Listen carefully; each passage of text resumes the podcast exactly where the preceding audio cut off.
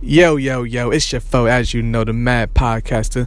Bitch gonna ask me if I got something to say and tell me to send a message.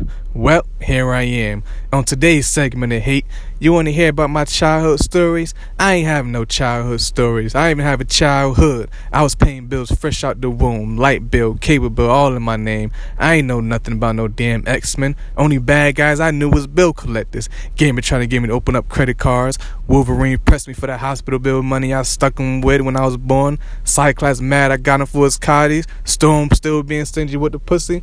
Ah man, fuck all of them. But all I got to say is rest in peace to the late great Stan Lee and uh bring back Riley. We don't fuck with you, kid.